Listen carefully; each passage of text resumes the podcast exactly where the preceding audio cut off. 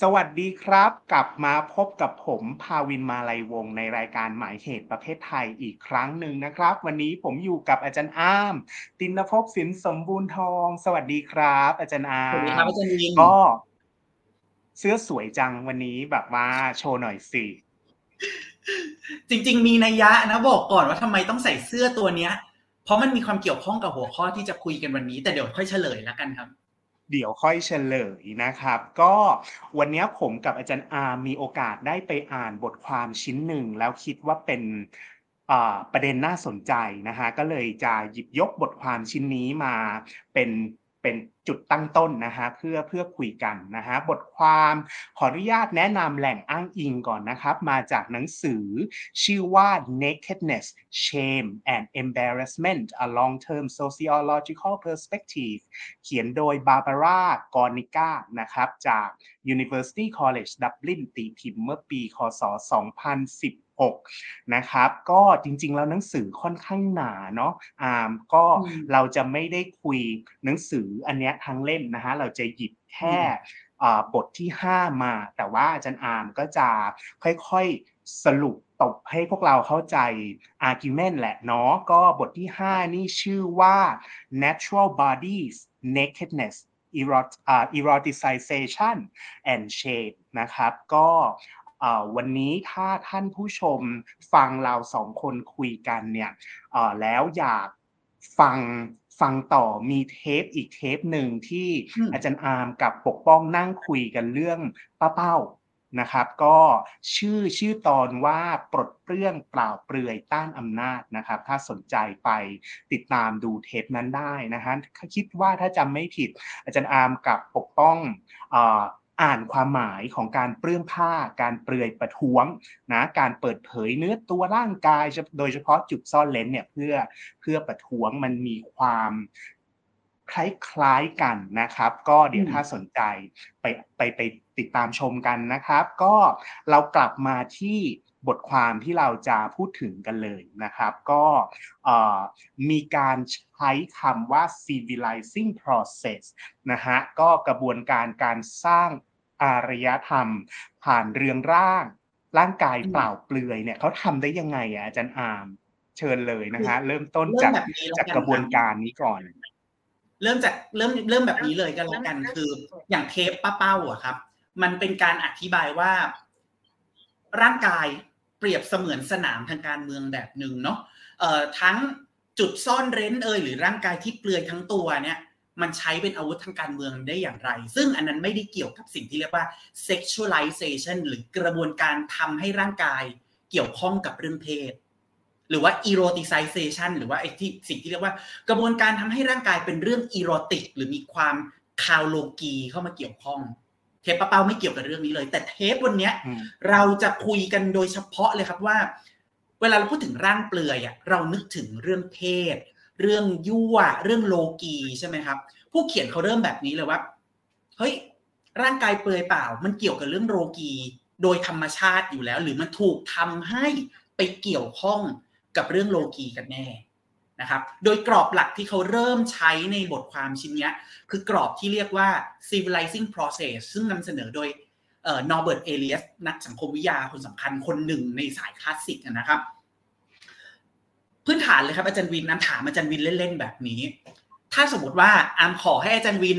ออกมายืนเปลือยกายอยู่กลางธรรมศาสตร์นะตอนเนี้ย ความรู้สึกแรกที่จะเกิดขึ้นในความรู้สึกของอาจารย์วินคืออะไร อายอ่ามีคำว่าอายคือคำว่า shame หรือว่า embarrass เอ่อ embarrassment ใช่ไหมครับคำว่าอายเนี่ยก็เป็นประเด็นสำคัญเลยที่ผู้เขียนนะเริ่มกล่าวถึงเป็นประเด็นแรกๆเขาบอกว่าทำไมมนุษย์ เริ่มที่จะรู้สึกอายเมื่อต้องเปลือยเปล่าร่างกาย ประเด็นเนี้ยอาจจะเกี่ยวข้องกับเรื่อง sexualization หรือว่า eroticization ก็ได้นะ ทีนี้ย้อนกลับไปในการอธิบายทั้งหมดเลยนะครับ บทความชิ้นเนี้ยเริ่มต้นจากการตั้งคู่ตรงข้ามขึ้นมาก็คือมนุษย์กับธรรมชาติ ที่ผ่านมาเรามักจะบอกว่ามนุษย์เป็นส่วนหนึ่งของธรรมชาติ อาศัยอยู่ในธรรมชาติใช่มนุษย์ก็เป็นสัตว์ชนิดหนึ่งใช่ไหมแต่เวลาเราพูดถึง การสร้างสังคมขึ้นมาครับ อันนี้ขอ confirm ว่าจริตของนักสังคมวิทยา โดยส่วนมากในโลกเนี้ยเวลาเราพูดถึงธรรมชาติของสังคมเราจะเริ่มแบบเดียวกัน คือการบอกว่าสังคมอะครับ มันถูกสร้างขึ้นมาด้วยความพยายามที่มนุษย์อะอยากจะผลักตัวเองออกจากสภาวะตามธรรมชาติ มนุษย์อาจจะมีกิเลสกินขี้ปี้นอน เข็นฆ่ากัน เพราะมีความตะกะตะกามอะไรก็ตาม แต่สังคมอะมันถูกสร้างขึ้นมาเพราะมนุษย์ วางกฎเกณฑ์บางอย่าง วางระเบียบบางอย่าง เพื่อคอนเทนหรือกีดกันหรือไปคัดง้างกับไอธรรมชาติของมนุษย์ เพื่อทำให้การอยู่ร่วมกันมันมีระเบียบมากขึ้นมันอยู่ด้วยกันได้เนี่ยเพราะฉะนั้นการสร้างสังคมที่มีอารยะครับโนเบิร์ตเอเลียสก็เลยอธิบายว่ามันคือความพยายามพาตัวเองไปให้ไกลจากสภาวะตามธรรมชาติ ซึ่งเดิมทีมนุษย์อะไม่ได้แยกตัวเองออกจากความเป็นสัตว์ แต่ทีเนี้ยพอพอมนุษย์มันแยกตัวเองออกจากความเป็นสัตว์ มันจึงจำเป็นจะต้องเรียนรู้ที่จะอยู่กับกฎเกณฑ์ต่างๆ นั่นนู่นนี่ เรียนรู้ที่จะมีอารยธรรมต่างๆ นั่นนู่นนี่ ทีเนี้ยความเปลือยเปล่าของร่างกายอะครับ มันเคยถูกอธิบายว่าเนี่ยคือสภาวะธรรมชาติแบบหนึ่ง ดังนั้นมนุษย์เมื่อจะก้าวข้ามสภาวะธรรมชาติหรือสภาวะเสมือนสัตว์ มาสู่การเป็นมนุษย์ที่มีอารยธรรมขึ้น คุณต้องปกปิดร่างกายดิ คุณต้องเรียนรู้ที่จะยับยั้งชั่งใจ sexual drive ของตัวเอง หรือว่าแรงขับทางเพศของตัวเองอะไม่ให้เปิดเผยตัวเอง และก็ไม่ขณะเดียวกัน ก็ไม่ไปฉีกกระชากเสื้อผ้าคนอื่น เพื่อจะไปมองเห็นความเปลือยเปล่าในร่างกายของคนอื่นด้วย ดังนั้นการเรียนรู้ที่จะปกปิดตัวเอง และเคารพการปกปิดร่างกายคนอื่นจึงเป็นหัวใจสำคัญส่วนหนึ่ง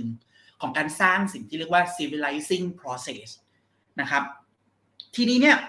มันก็เกี่ยวข้องกันด้วยกับการที่ ความเปลือยกายอะครับเอกหรือการความความเปลือยเปล่าเนี่ย มันจะต้องถูกต่อต้านเลยเป็นเป็นภาคบังคับเลยว่าถ้าคุณอยากสร้างสังคมสมัยใหม่ คุณต้องต่อต้านความเปลือยเปล่าหมายความว่ายังไงมันหมายความว่า ย้อนกลับไปที่อามพูดไปเมื่อกี้เรื่อง civilization หรือว่า civilizing process นะครับ มันคือการผลักตัวเองออกจากสภาวะเสมือนสัตว์ หรือสภาวะก่อนสมัยใหม่ สภาวะ primitive นั่นเอง ดังนั้นถ้าเราจะอยู่ในสังคมสมัยใหม่ที่เต็มไปด้วยเหตุผลเต็มไปด้วยความเคารพเต็มไปด้วยประชาธิปไตยหรืออะไรก็ตามเนี่ย มันต้องวางอยู่บนกติกาที่ว่าเราต้องไม่เหมือนสัตว์อีกต่อไป ดังนั้น nakedness จึงมักถูกทำให้กลายเป็นสิ่งทาบู ทาบูทั้งในเชิงศีลธรรม และกฎหมายในสังคมสมัยใหม่โดยทั่วไปนะครับนี่คือเหตุผลที่ว่าทำไม เวลาเราพูดถึง nakedness มันจึงจะต้องพ่วงติดมากับ อุ๊ย ความเปลือยต้องเป็นเรื่องผิดกฎหมายสิ ความเปลือยต้องเป็นเรื่องผิดศีลธรรมสิ เช่นเนี้ยครับ อาจารย์ เราเราแอบขัดจังหวะได้ไหมอาม เพราะฉะนั้นไอ้ความรู้สึกที่ที่อาจารย์อามถามเราเมื่อกี้แล้วเราบอกว่าอายอะเอ่อความอายมันถูกทำให้เป็นแบบว่า เป็นธรรมชาติที่อยู่เราต้องเราทำแบบนี้เราต้องอาย แต่ว่าฟังจากที่อามพูดแล้วความอายมันมันถูกประกอบสร้างแบบนั้น แล้วก็ยัดให้เรารู้สึกว่า เฮ้ย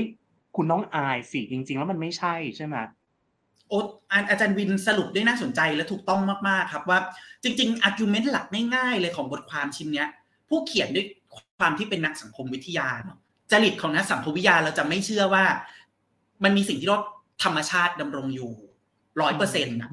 อย่างชิ้นนี้ก็เช่นกันไอ้ความรู้สึกอายเวลาที่เราเปลือยกายอะครับ หรืออายเวลาไปจ้องมองหรือมองเห็นร่างกายเปลือยของคนอื่นอะ สิ่งเหล่านี้ไม่ใช่ปฏิกิริยาตามธรรมชาติ ผู้เขียนต้องการจะสื่อว่ามันถูกประกอบสร้างขึ้นมาต่างหากแต่ประกอบสร้างอย่างไรผ่านกระบวนการแบบไหนอะอันนี้อยู่ในรายละเอียดของตัวบทความ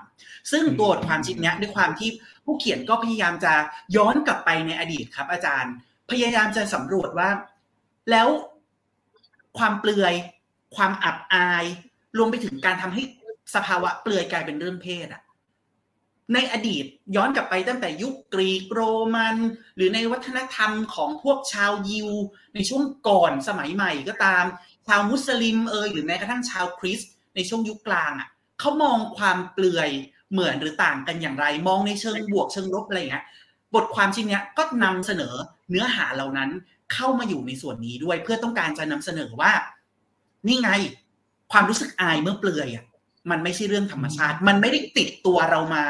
ในสัญชาตญาณแต่เราถูกหล่อหลอม ให้ต้องรู้สึกอายต่างหากเพราะถ้าหากมองย้อนกลับไปในบางวัฒนธรรมในช่วงเวลาบางช่วงของอดีต เราไม่ได้รู้สึกอายด้วยซ้ำเราถูกหล่อหลอมให้ต้องภูมิใจ ที่จะต้องเปิดเผยความเปลือยเปล่า เสียด้วยซ้ำอะนะครับเราในรายละเอียดเนี่ยในบทความก็นำเสนอได้น่าสนใจมากเลยนะครับ อาจารย์วินว่า บางวัฒนธรรมก็มองในเชิงบวกบางบางวัฒนธรรมก็มองมันในเชิงลบ แต่ว่าเบื้องต้นเนี่ยคิดว่ารายละเอียดมันเยอะพอสมควรเลยครับ เรายกยอดไปกล่าวถึงในเบรกสองกันดีไหมครับใช่ครับ เรากำลังจะแบบว่า แอบสรุปเลยว่าสิ่งที่อาจารย์อาร์มพูดนี่แบบว่าฟูโคเดียนมากๆนะครับ แบบว่ามีความเป็นฟูโค ไม่แน่ใจว่าแบบว่าสรุปถูกหรือเปล่านะฮะก็คือเราต้องไปดู ไปศึกษาในในในในแง่ประวัติศาสตร์ เหมือนกันกับเรื่อง homosexuality ที่เราต้องย้อนกลับไปดูว่าในแต่ละยุคแต่ละสมัยแต่ละสังคมเป็นอย่างไร และเราจะเห็นว่า เอ้ย บางช่วงเป็นแบบนี้แบบนั้นนะครับ พอเราเห็นวิวัฒนาการแล้วเราจะเห็นการประกอบสร้างความอายนะครับ ก็อย่างที่บอกนะฮะ very f u c o d i a n นะครับ เดี๋ยวเราพักกันสักครู่แล้วกลับมาในเบรกที่ 2 ครับ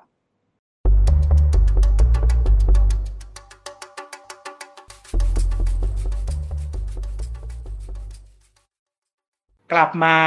คุยกับผมกับอาจารย์อาร์มกันต่อนะครับ ในประเด็นเรื่อง nudity นะครับ ก็เมื่อเมื่อก่อนเมื่อตอนเบรกหนึ่งเนี่ยเราสรุปกันไปว่า เอ้ย การศึกษาในในในเชิงประวัติศาสตร์เนี่ยมีความสำคัญเพื่อที่จะเข้าใจการประกอบสร้างทางสังคม ทีนี้เริ่มต้นเบรกสองเนี่ยผมอยากเชิญอาจารย์อาร์มร่ายยาวประวัติศาสตร์ ของของเรื่อง nudity สวัสดีครับ ท่านสมาชิก ให้พวกเราฟังนิดหนึ่งนะฮะในกรีกในโรมัน ในสังคมอื่นๆ เป็นยังไงบ้างครับอาจารย์อาร์มโอเค ก่อนจะเริ่มเล่านะครับ ยังอยากชวนให้คุณผู้ชมว่าอย่าเพิ่งทิ้ง สิ่งที่เรียกว่าเชม หรือความรู้สึกอาย ไปจากสิ่งที่กำลังจะบรรยายต่อจากเนี้ยอยากให้เก็บคาว่าเชม อยู่ในรายละเอียดของสิ่งที่กำลังจะเล่าต่อจากนี้ จะได้เห็นภาพชัดเจนมากขึ้นว่า เฮ้ย ความรู้สึกที่คนเรามีต่อภาวะเปลือยเปล่าอะ ในแต่ละสังคมในแต่ละช่วงเวลาทางประวัติศาสตร์อะมันมีความแบบลักลั่นกันอยู่พอสมควรนะ ขอเริ่มแบบนี้ครับอาจารย์วินขอเริ่มที่ยุคกรีกละกัน อย่างในบทความชิ้นนี้เขาเสนอว่าในยุคกรีกอะอาจารย์วินก็น่าจะทราบว่า ร่างกายของผู้ชายอะครับ โดยเฉพาะร่างเปลือยของผู้ชายอะมักถูกยกให้เป็นนี่คือสุดยอดแห่ง สุนทรียภาพ นี่คือสุดยอดแห่งความงามถูกต้องไหมครับ ทีนี้บทความชิ้นนี้ก็นำเสนอแบบนั้นว่า กลายเป็นว่าร่างกายเปลือยเปล่าของผู้ชายในช่วงยุคกรีกครับกลับกลายเป็นสิ่งที่สะท้อนความงาม ไม่ใช่สิ่งน่าอับอาย เพราะฉะนั้นเราจึงมักเห็นภาพของผู้ชายในโรงอาบน้ำครับ เปลือยทั้งร่าง แล้วก็ไม่รู้สึกอาย แถมยิ่งจะต้องตอกย้ำซะอีก เพราะมันเป็นการชำระล้างร่างกายและจิตใจไปพร้อมๆกัน อีกทั้งการเปลือยร่างกายแบบเต็มตัวให้คนอื่นเห็นในโรงอาบน้ำอะมันยังสะท้อนให้เห็นการโชว์สถานภาพทางสังคมได้ด้วยนะครับ เพราะว่าการจะเข้ามาในโรงอาบน้ำหนึ่งคุณก็ต้องมีทุนทางสังคมและเศรษฐกิจประมาณหนึ่งสองการที่คุณมีร่างกายที่ไม่ต้องกำยำเป็นกล้ามแบบเป็นธาตุอะแต่คุณมีร่างกายอันแสนจะบอบบาง แต่ว่าก็มีแบบมีกล้ามเนื้อมีเอ่อสวดทรงองค์เอว นั่นก็คือแสดงว่าคุณน่ะ เป็นผู้รักมากดีนะครับ เพราะฉะนั้นเนี่ยการเข้ามาเปลือยกายในในโรงอาบน้ำเนี่ย เพื่อให้คนอื่นเห็นน่ะ มันจึงเป็นสิ่งน่าอวดน่าแสดงออก เพราะเรากำลังโชว์ให้เห็นว่าเราเข้าใกล้กับมาตรฐานความงามได้มากที่สุด ในแบบวิธีคิดแบบกรีก แต่พอเป็นพอเป็นโรมันนะครับ มันจะต่างออกไปนิดนึง โรมันจะไม่รู้สึกว่าการเปลือยร่างกายทั้งหมดเนี่ย เป็นสิ่งที่น่ายกย่อง แต่มันเป็นเรื่องของความไม่เหมาะสม มันเป็นคืออธิบายยากเหมือนกันในแง่ที่ว่าโรมันน่ะ เรามักจะเข้าใจว่าโรมันมันเป็นเหมือนภาคต่อของของของกรีกแต่กลายเป็นว่าพอเป็นเรื่องของของร่างกายเปลือยเปล่าครับ ทัศนะของโรมันจะค่อนข้างตรงกันข้ามเลย กับคนยุคกรีก แล้วมองว่าการเปลือยร่างกายทั้งร่างเนี่ย เป็นสิ่งที่ไม่เหมาะสม เป็นสิ่งที่จะใช้คำว่าอะไรดี provocative ก็ได้ นะครับ เพราะมันไปกระตุ้นให้ผู้ชายเกิด sexual drive เมื่อเกิด sexual drive มันก็อาจจะนำไปสู่การละเมิดทางร่างกายหรือการทำอะไรหรือการไม่เคารพร่างกายซึ่งกันและกันก็เป็นได้นะครับ ซึ่งอันนั้นเดี๋ยวขอยกยอดไปไปกล่าวถึงควบคู่ไปกับตอนอยุคกลางในในในส่วนศาสสนาคริสต์ก็แล้วกัน ทีนี้ขอข้ามช็อตมานิดนึงมาสู่เอ่อ nudity ในความคิดของ ของเขาใช้ว่าจูดาอิซึมนะครับจูดาสครับของพวกจูดาอิซึมเนี่ยเขาก็แบบเป็นเอ่อกลุ่มวัฒนธรรมที่ถามว่ามีการอาบน้ำรวมกันในในโรงอาบน้ำไหมคำตอบก็คือ อันเนี้ยจะต่างจากยุคกรีกตรงที่สำหรับจูดาอิซึมอะครับเขามองว่าการอาบน้ำรวมกันแล้วเห็นร่างกายเปลือยเปล่าของกันและกันโดยเฉพาะเพศชาย เป็นสิ่งที่ไม่ถูกต้องในทางศาสนา เพราะร่างกายผู้ชายอะ มันมีความศักดิ์สิทธิ์ตามหลักศาสนา ร่างกายผู้ชายเป็นการถอดแบบพระเจ้า ดังนั้นการมาเปลือยกายอะ มันเท่ากับคุณลบหลู่พระเจ้าในร่างคุณ ดังนั้นน่ะโรงอาบน้ำจึงเป็นที่ไม่เหมาะสมอย่างยิ่งเลยที่เราจะเปลือยกายทั้งตัว การจะเปลือยกายทั้งตัวได้คุณควรจะไปอาบลำพังที่บ้านของคุณเองนะครับ ดังนั้นร่างกายเปลือยเปล่าอะ โดยเฉพาะอย่างยิ่งร่างกายผู้ชาย จึงเป็นสัญลักษณ์แห่งความน่าอับอาย เพราะ มันเป็นสัญลักษณ์แห่งความยากจนและความเปราะบาง ยากจนในแง่ที่ว่าไม่มีอะไรห่อหุ้มร่างกายเลยละสิ นี่ไงเธอมันจน จะไม่เหมือนกับกับยุคกรีกที่พอยิ่งเปลือยได้แสดงว่าคุณยิ่งรวยมากนะครับ ทีนี้ยิวหรือแม้กระทั่งจูดาอิซึมเนี่ยก็ปฏิเสธ nakedness ด้วยกันทั้งคู่ เพราะเขามองว่าความเปลือยของร่างกายผู้ชายมันเป็นเรื่องการทำลายความศักดิ์สิทธิ์ใช่ไหมครับ แต่ถ้าเป็นผู้หญิงนะจะเป็นความหมายอีกแบบหนึ่ง ผู้หญิงนะมันจะเกี่ยวพันในแง่ที่ว่าร่างเปลือยผู้หญิงนะมักจะทำให้ผู้ชายอะเผลอไผลทำบาปหรือไปประพฤติผิดทางเพศ อันนี้จะคล้ายกับวิธีคิดของมุสลิมที่เราเคยได้ยินกันมาว่าสาเหตุที่ผู้หญิงมุสลิมจะต้องคลุมผ้าเนี่ย ก็เพื่อปกปิดร่างกายตัวเองไม่ให้ร่างกายของตัวเองเนี่ยไปดึงดูดใจให้ผู้ชายทำบาปอันนี้จะคล้ายกับวิธีคิดของจูดาอิซึมในอดีตเลยนะครับ ที่จะบอกว่าร่างกายผู้หญิงไม่ใช่เรื่องศักดิ์สิทธิ์แต่ถ้าเปิดเผยร่างกายโดยเฉพาะความเปลือยร่างกายอะ จะยิ่งไปดึงดูดให้ผู้ชายทำบาปนะครับ อันนี้คือวิธีคิดแบบจูดาอิซึมนะครับ ทีนี้ไปต่อที่มุสลิมกันบ้างนะครับ มุสลิมเนี่ยแม้อยู่ตัวคนเดียวก็ไม่ควรเปลือยกาย เพราะเราต้องเชื่อเรื่องแบบผีสางเทวดานะครับ มันมีเรื่องของจิน เรื่องของเทวดาอะไรเงี้ยคอยแบบมองเราอยู่ตลอดเวลาดังนั้น ต่อให้อยู่ลำพังคุณก็ห้ามเปลือยทั้งหมด การอาบน้ำชำระล้างร่างกายก็ควรจะต้องมีผ้าอะไรปกปิดเนื้อตัวอยู่บ้างนะครับ มากไปกว่านั้นผู้หญิงมุสลิมเองอะต่อให้อาบน้ำรวมกันในโรงอาบน้ำด้วยผู้หญิงกันเอง ก็ไม่ควรเปลือยทั้งหมด เพราะด้วยสองเหตุผลหลักๆหนึ่งคือเรื่องของความสุภาพนะครับ ต้องคุมผ้าไว้เสมอ โดยเฉพาะอย่างยิ่งเวลาอาบน้ำรวมกับผู้หญิงต่างศาสนา คุณอาจจะเผลอเปิดเนื้อตัวร่างกายซึ่งเป็นส่วนลับให้กับหญิงนอกศาสนาได้เห็นหรือเปล่า และสองมันเสี่ยงอย่างมากที่คุณจะไปรับเอาแนวปฏิบัตินอกศาสนาเข้ามาในตัว ดังนั้นวิธีคิดแบบมุสลิมในอดีตนะครับ จึงไม่สนับสนุนให้ผู้หญิงไปอาบน้ำรวม โดยเด็ดขาดด้วยซ้ำนะครับ ทีนี้พาร์ทต่อมาที่อยากจะพูดเยอะหน่อยก็คือคริสในช่วงยุคกลางคริสในช่วงยุคกลางอะครับเขามองว่าความเปลือยอะ ไม่ใช่สิ่งผิดในตัวของมันเอง แต่ต้องยอมรับว่าคริสในยุคกลางอะบอกเลย ไม่สนว่าจะเป็นร่างกายที่เปลือยหรือไม่ แต่ร่างกายโดยตัวของมันเองมันคือคอนเซปต์เรื่อง flesh เนาะร่างกายโดยตัวของมันเองอะเป็นสิ่งที่ผิดบาปอยู่แล้ว ดังนั้นไม่ว่าจะเปลือยหรือไม่เปลือยอะมันบาปมาตั้งแต่ต้นนะครับ จะไม่เหมือนกับวิธีคิดก่อนหน้านี้ที่จะบอกว่าเพราะเปลือยจึงบาปจึงเป็นการละเมิดต่อพระเจ้าไม่ อันนี้คือไม่ว่าเปลือยหรือไม่เปลือยบาปด้วยกันทั้งสิ้นตั้งแต่ต้นนะครับ ทีนี้ ร่างกายมัน corrupt จิตวิญญาณของมนุษย์ อันนี้อาจจะเป็นเป็นเป็นไปตามหลักการของไบเบิลอะไรก็ว่ากันไปนะครับร่างกายจึงจำเป็นจะต้องถูกปกปิดนะ ให้นึกถึงอดัมตอนที่แอบไปกินผลแอปเปิลก็เลยเอาผ้ามาคลุมตัวหาเถาวัลย์มาคลุมตัวอะไรเงี้ยเป็นต้นนะครับ แต่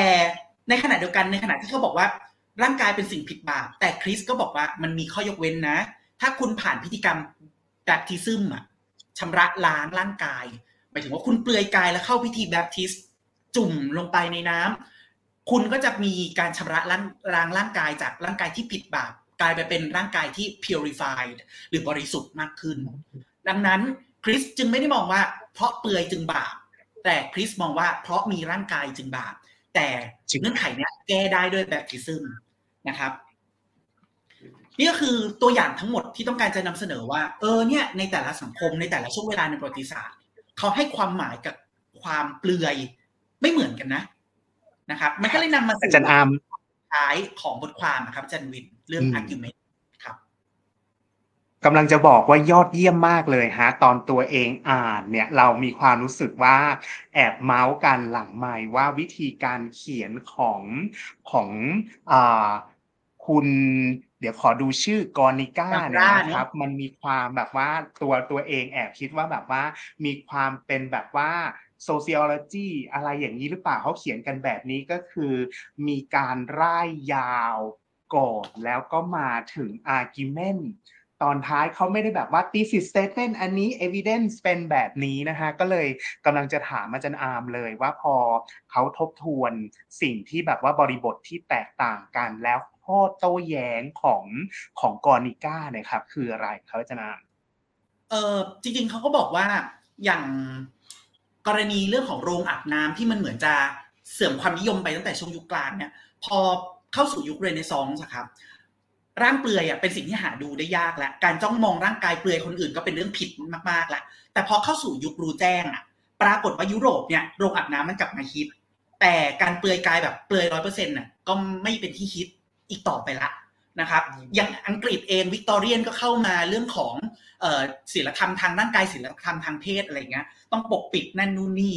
เขาก็เลยต้องการจะสื่อว่าสุดท้ายแล้วอะเวลาเราพูดว่าเฮ้ยเห็นร่างกายเปลือยแล้วเกิดความรู้สึก erotic มันไม่ใช่เรื่องธรรมชาติ แต่มันถูก forge ขึ้นมา มันถูกหล่อหลอมหรือขัดเกลาขึ้นมาต่างหากนี่คือ main argument หลักเลยนะครับ เราต่างถูกขัดเกลานะครับ และเราทั้งหมด เป็นผลข้างเคียงจากกระบวนการแบ่งแยกไอสิ่งที่เรียกว่า animal side กับ human side ของมนุษย์ในสังคมมากกว่า เพราะฉะนั้นไอความรู้สึกที่เรารู้สึกอายเวลาเราเปลือยหรือเรารู้สึกเกิดกระตุ้นอารมณ์ทางเพศเมื่อเห็นร่างเปลือยอะทั้งหมดเนี้ยไม่ใช่เรื่องธรรมชาตินะครับ แต่ทีนี้ในตัวบทความช่วงท้ายเขาก็พยายามจะนำเสนอรายละเอียดเพิ่มมากขึ้นแหละว่า ก็ไม่ใช่ร่างเปลือยทั้งหมดอยู่ดีแหละ ที่ทำให้เราเกิดรู้สึก arouse หรือเกิดอารมณ์ทางเพศ งานจำนวนหนึ่งในช่วงศตวรรษที่ 20อะครับก็บ่งชี้อย่างชัดเจนเลยว่า สุดท้ายแล้วไม่ใช่ร่างทั้งทั้งร่างที่เปลือย แต่มันมีอวัยวะบางอย่าง ยกตัวอย่างเช่น คุณเห็นพื้นที่ที่มันเกี่ยวข้องกับอวัยวะเพศหรือเปล่าสองมันมีเรื่องของการใช้บางส่วนของร่างกายกระตุ้น sensuality หรือความรู้สึกให้เกิดอารมณ์ทางเพศหรือเปล่า และสามหน้าตาของฝ่ายหญิง มีส่วนดึงดูดให้ฝ่ายชายเกิดอารมณ์ทางเพศด้วยหรือเปล่า เขาก็กล่าวถึงแบบ คาสโนวาครับ ตัวละครตัวหนึ่งเนาะในวรรณกรรมทางยุโรปเนี่ย ต้องการจะสื่อว่าเขาก็ยกตัวอย่างมาเป็นแบบบทละครคาสโนวาก็บอกว่ามองไปเห็นผู้หญิงสองคนแล้วก็ถูกบังคับให้เลือกว่าคนไหนสวยกว่ากัน